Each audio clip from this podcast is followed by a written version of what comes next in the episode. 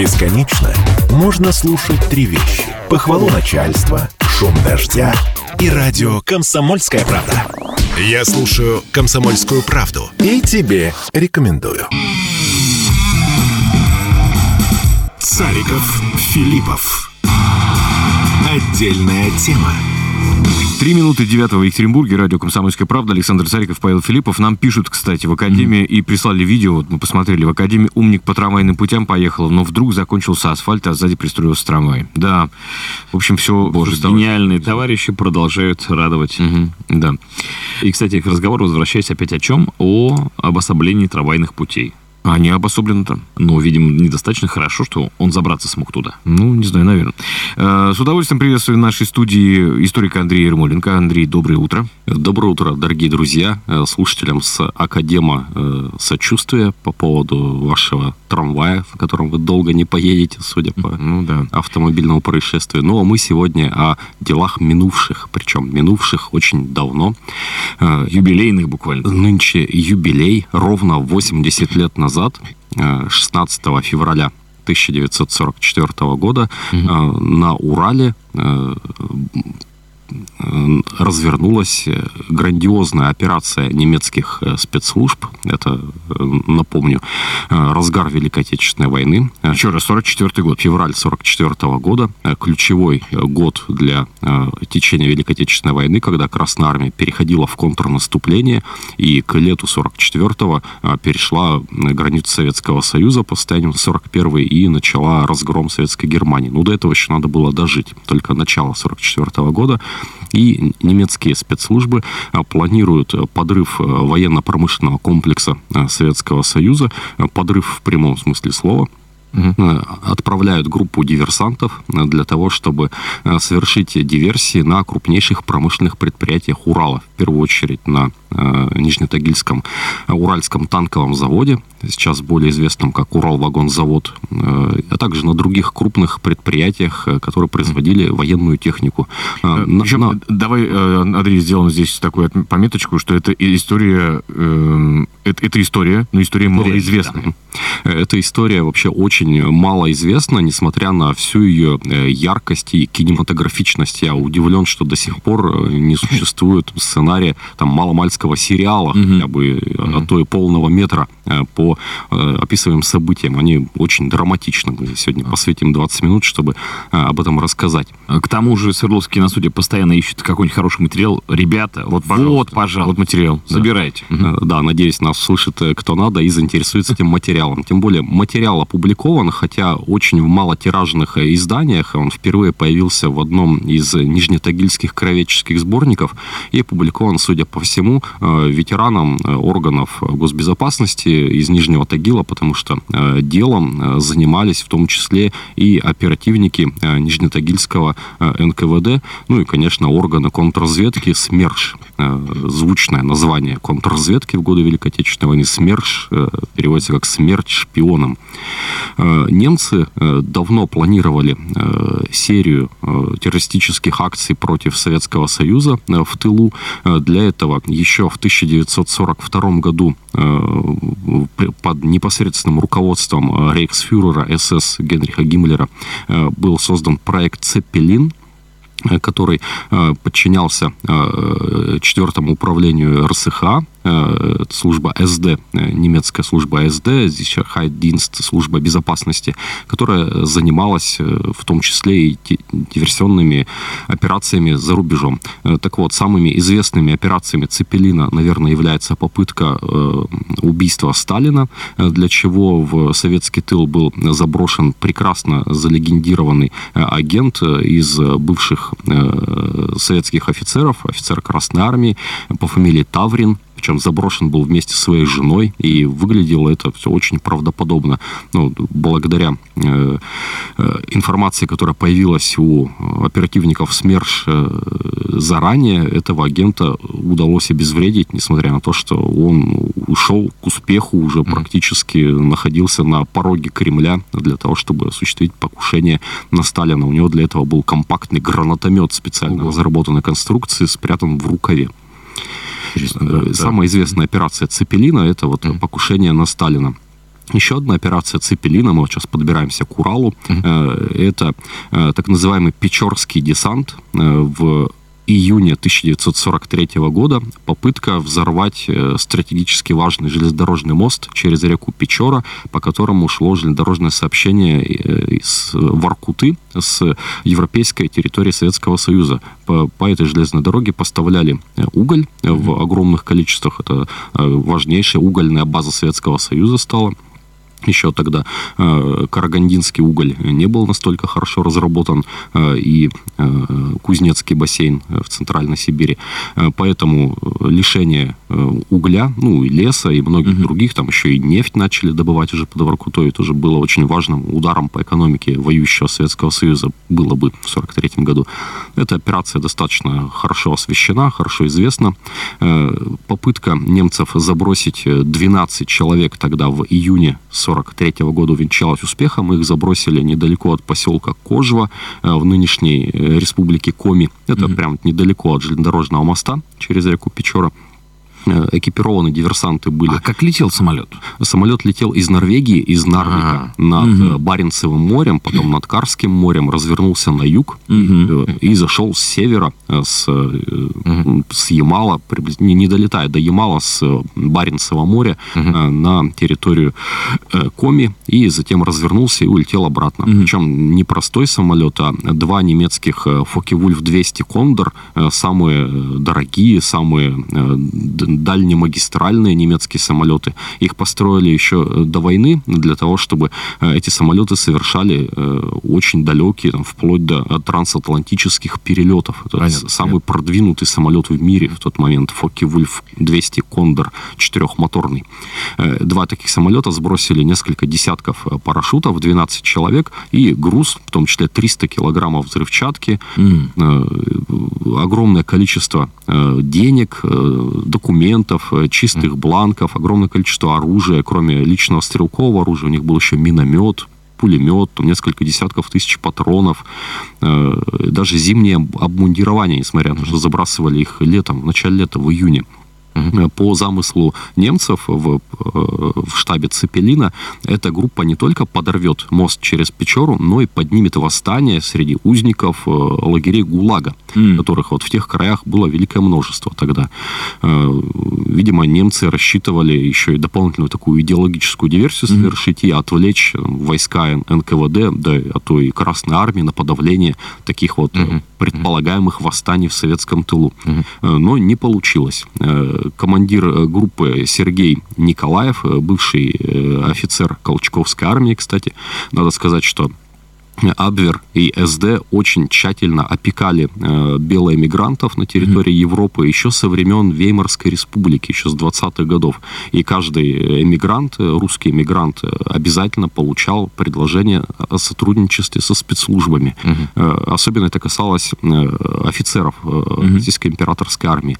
Далеко не все соглашались, но большое количество согласилось и поступило Понятно. в дальнейшем на службу уже к гитлеровцам. И вот таким в том числе был руководитель этой группы Печорского десанта Сергей Николаевич Николаев. Но в группе нашлось и много э, людей, которые не желали служить немцам. Мы использовали эту заброску и спецподготовку их э, в своих целях, чтобы перейти на сторону э, Советского Союза обратно, потому что это были в основном бывшие военнопленные. Угу. И в первую же ночь после заброски этого самого э, колчаковского офицера, руководителя группы Печорского десанта Сергея Николаева, э, застрелили около Э, костра, э, где они собрались в первую же ночь и пошли сдаваться органам НКВД. Угу. Охране лагерей, тех самых, которые они должны были освободить и поднять на восстание. Очень интересная история с этим связана. Произошла перестрелка с охраной лагерей НКВД. И э, в результате несколько диверсантов погибло в этой перестрелке. И что самое э, забавное, ну или обидное, э, вот эти вот вохровцы из охраны лагерей, они разграбили все личные вещи этой группы Печорского десанта При этом э, была утрачена карта, э, с которой их забросили. И СМЕРШ, начав радиоигру с немецким штабом, вызвав подкрепление к этой группе, mm вообще радиоигры советских органов госбезопасности, интереснейшая тема. Отдельная Прямо отдельная тема, тема да, очень яркая. Даже фильм «Вариант Омега», например, mm если помните, с Олегом Далем. Да. Фантастически недооцененный фильм про войну. Так вот, начав радиоигру, немцы ее приняли за чистую монету и попросили координаты по карте, которая была у группы. А карты-то нет. В Вохровце mm-hmm. личные вещи все разграбили. Там остались только вот эти полушубки, пулеметы, минометы, 300 килограмм взрывчатки, огромное количество. Mm-hmm. Кстати, там мост точно бы взорвали таким ну, количеством да, да, взрывчатки. И, и э, на запрос СМЕРШа охрана лагерей вернула только, как э, пишут исследователи, несколько банок э, витаминов и носовые платки диверсантов. Ага. А все остальные личные вещи пропали. Там противосолнечные очки, накомарники, ну, такие угу. ништяки очень приятные, видимо, полезные. Ну, и нужные, нужные в тех местах. Да, да. Ну, нужные нужным людям. Да, давай чем... все-таки про Урал. И а, вернемся да, уже да. к нашему любимому с Павлом Нижнему Тагилу, э, родному городу. Э, Нижний Тагил, Уралвагонзавод в годы войны выпустил 25 тысяч танков э, только одной марки Т-34, ну, двух модификаций, mm-hmm. Т-34-76 и Т-34-85. 25 тысяч танков. Это больше, чем все танки фашистской Германии и ее союзников вместе взятые mm-hmm. во Второй мировой войне. Только один Уралвагонзавод. Я говорю к тому, чтобы осознали, насколько важное стратегическое значение это предприятие имело в снабжении Красной Армии в годы Великой Отечественной. И это прекрасно понимали и немцы, поэтому э, осуществляли много, планировали множество операций по э, подрыву мощи Красной Армии, уничтожению Нижнетагильского военно-промышленного комплекса. Mm-hmm. Разрабатывались э, проекты бомбардировки дальними э, э, самолетами типа «Кондор», mm-hmm. «Фокке-Вульф-200», но бомбовая нагрузка нагрузка рассчитанная была недостаточно велика, потому что она была много топлива везти. Угу. А лететь камикадзе никто не соглашался, чтобы только ну, в один конец. Чай не японцы. Да. Э, кроме того, истребительного прикрытия тоже было бы невозможно обеспечить, поэтому вряд ли бы удалось долететь этим самолетом до Нижнего Тагила. Давайте, Но... давайте мы сделаем паузу небольшую для блока рекламы и продолжим тагильскую историю совсем скоро.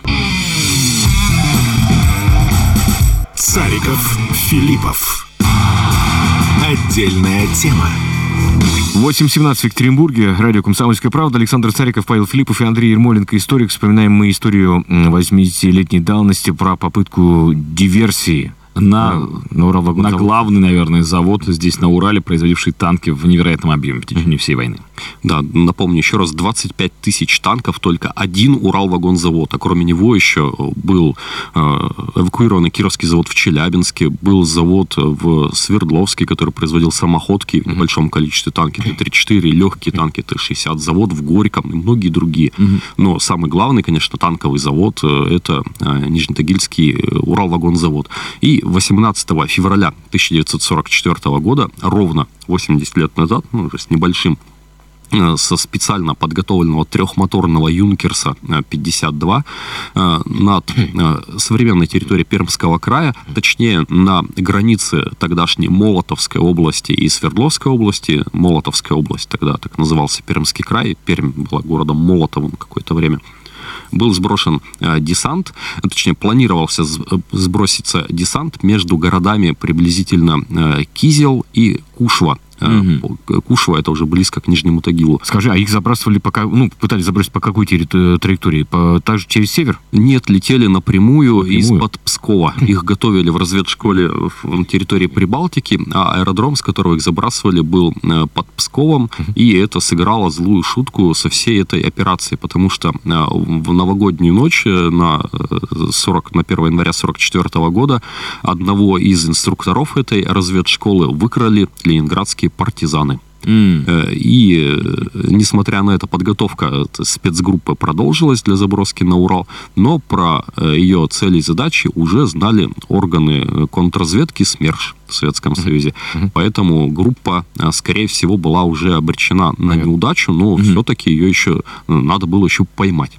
Итак, группу планировалось забросить из-под Пскова, перелетев над всей территорией Советского Союза на большой высоте, недосягаемой для средств ПВО, и сбросить на границе современной Пермской области и Свердловской области, между Кизелом и Кушвой, но немецкие летчики то ли сбились с пути, то ли занервничали, опасаясь, что им не хватит топлива на обратную дорогу, и сбросили их немножко пораньше. Угу. Немножко примерно, это сколько километров? Примерно на 300 километров не, долетать. Ничего себе, немножко, да. Ну, 300 километров для подготовленных людей это не проблема. Можно дойти, не знаю, за месяц-то уж точно, да, торопиться-то им особо некуда. Они хорошо были также экипированы, у них была э, спецодежда, э, противосолнечные очки, специальные маски против мороза, э, э, большое количество витаминов, э, спирт э, и яд на случай, чтобы не попасть попасться в руки mm-hmm. врагу, большое количество стрелкового оружия, взрывчатка, чтобы совершать подрывы,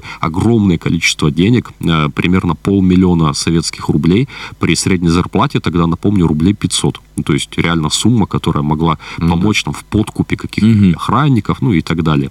Это были фальшивые деньги? Нет, настоящие, настоящие рубли.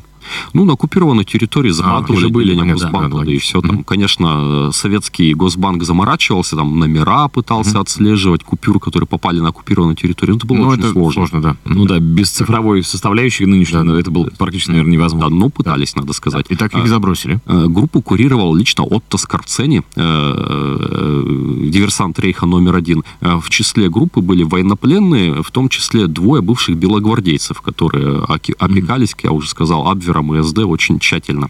Э, у некоторых членов группы в документах, а вот паспорта были поддельные у всех. Mm-hmm. У некоторых членов группы в паспортах была тагильская прописка.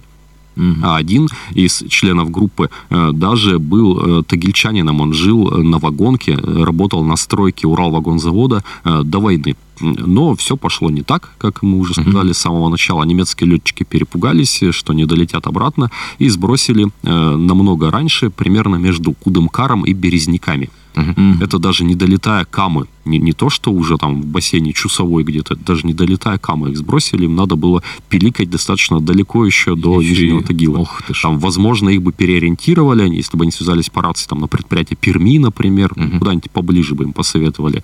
Но, как я сказал, все пошло не так. Высадка была в штормовую, очень ветреную ночь, и диверсантов разметала по Э, э, при Уральской тайге на несколько километров друг от друга. И чтобы найтись вот этой группе из семерых человек, потребовалось большое количество времени.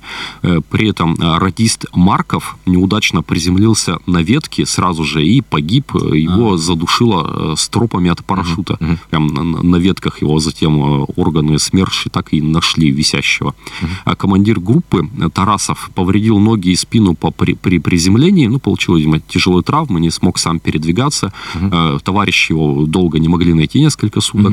Угу. И он для того, чтобы не замерзнуть, даже был не в силах развести огонь, потому что, ну, правда, было очень тяжело передвигаться, согревался спиртом, угу. проще говоря, усиленно бухал угу. несколько дней.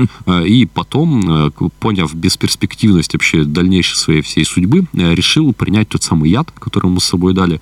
Но, что очень показательно, яд не подействовал, потому что организм был очень сильно уже отравлен алкоголем. И яд в такой ситуации подействовал как сильное слабительное. А-а-а. Проще говоря, это диверсант в конец, измучившийся от обезвоживания, от поноса, он застрелился. Надо было сразу да. так и сделать, судя по всему. А, еще один диверсант, кстати, тот самый тагильчанин, который жил на вагонке до войны, э, диверсант Гореев, тоже ударился о землю, э, травмировался очень сильно, но он не стал экспериментировать со спиртом и угу. ядом, он застрелился сразу же. Угу. Радист Кинеев э, не смог выйти на связь, потому что батареи замерзли из-за мороза. Ага. Э, это вот, кстати, ошибка подготовки этой спецгруппы была, потому что Печорский десант, например, забрасывали с динамо-машиной, чтобы угу. можно было генерировать электричество угу. для, для Функина. А этим дали батареи. Батареи замерзли, видимо, очень низкая температура была, правда. Э, и по причине обморожения у радиста Кинеева началась гангрена ног, тоже очень тяжело себя чувствовал, и когда его спутники нашли уже через несколько недель, его просто и по его просьбе застрелили. Угу. Осталось трое. Э, Стахов, Андреев и Грищенко. Они около двух месяцев блуждали вот по тайге вот этой угу. пермской между Кудымкаром и Березняками, съели все консервы, пытались охотиться, но безуспешно, они подстрелили одного зверя. В материалах следственного дела, которое хранится, судя по всему, в Нижнем Тагиле, ну и до сих пор, конечно, засекречено, захвачено в архиве органов госбезопасности в Тагиле, дело называют между собой архивисты, называют делом людоедов, mm. потому что оставшиеся mm. трое диверсантов, съев все консервы, начали питаться мясом своих погибших спутников. Жесть. Э, спустя два месяца, когда мясо, очевидно, подгнило э, погибших спутников, э, а началась уже распутиться, начал таять снег, диверсанты решили выйти в ближайший населенный пункт и купить продукты. Благо у них денег было навалом, мы сказали, полмиллиона советских рублей примерно. Но деревенские с огромной настороженностью смотрели на каких-то советских э, солдат, э, вышедших из леса. Они были в форме э, солдат э, Красной Армии. Э, и продукты им э, продавать даже за там, страшные тысячи отказывались но сразу же возбудились органы НКВД и СМЕРШ, которые уже знали о том, что на Урал была заброшена какая-то группа, ну, их и ищи там иголку в стогу сена, конечно, по всему, по всей Молотовской области, по всему Пермскому краю. Поэтому просто были усилены, судя по всему, участковые милиционеры в селах и деревнях. И вот э, при первой же попытке купить продукты э, вызвался один из э, деревенских мужиков их проводить до ближайшего села и привел их сразу же в органы НКВД НКВД. Mm-hmm. Это был местный милиционер. И так вот история этой спецгруппы грустно закончилась. Вот эти вот три человека, Стахов, Андреев и Грищенко, э, получили разные сроки лишения свободы от 8 mm-hmm. до 15 лет. Андреев и Грищенко отсидели. Даже меньше, чем за плакаты сейчас люди получают. Ну, mm-hmm. а, кстати, членов Печорского десанта 43 mm-hmm. года вообще не осудили. После фильтрационных даже, да. операций они вышли, вернулись к свободной жизни и даже служили в Красной Армии некоторые. Ну, потому что они сразу же начали сотрудничать, сотрудничать mm-hmm. сразу же mm-hmm. застрелили своего командира этого mm-hmm. Николаева. Понятно. 43 год. Они как бы себя реабилитировали сразу смыли кровью, что смыли кровью, да. да. А, вот, угу. а Андреев и Грищенко отсидели, вышли на свободу. Астахов, бывший подпоручик Врангелевской армии и бывший полицай с Украины, не дожил до освобождения, умер в э, лагере под Ивделем. Но. Андреев и Грищенко прожили достаточно долгую жизнь, но, к сожалению, воспоминаний не оставили. Так вот, бесславно закончилась операция, которая даже в немецкой истории шпионажа имеет название «Операция Ульм», Э, операция «Ульм», которую курировал Отто Скорцени, так бесславно закончилась, и диверсантам не удалось взорвать э, Уралвагонзавод что они запланировали изначально. Ну, надо сказать, что с Карцами все-таки некоторые, некоторые операции-то удавались. Вот э, освобождение Муссолини э, без mm-hmm. стрельбы практически прошло, итальянцы даже не, не стали сопротивляться.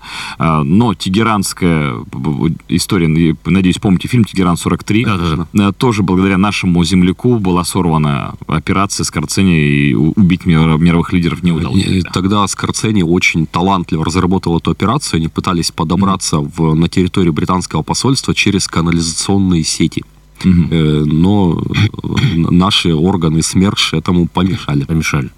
Слушайте, удивительная история прямо. Да. Прямо. Особенно драматична судьба диверсантов, которые там два месяца присмыкались по Пермской тайге. Кажется, это очень кинематографичная история. Ну, да. ну и, конечно же, диверсия на Урал-вагонзаводе. Это, конечно, это сюжет для кино, как минимум.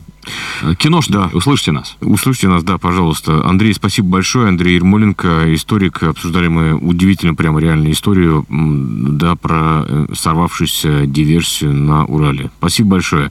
А, мы сделаем небольшую паузу, друзья. Совсем скоро поговорим о туризме и обо всем, что с ним связано, в том числе и документы, потому что история с загранпаспортами у нас продолжается. К сожалению, а еще, да. А еще с красными печатями. О, да. Не переключайтесь.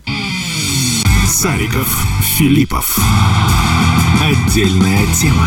Бесконечно можно слушать три вещи. Похвалу начальства, шум дождя и радио «Комсомольская правда». Я слушаю «Комсомольскую правду» и тебе рекомендую.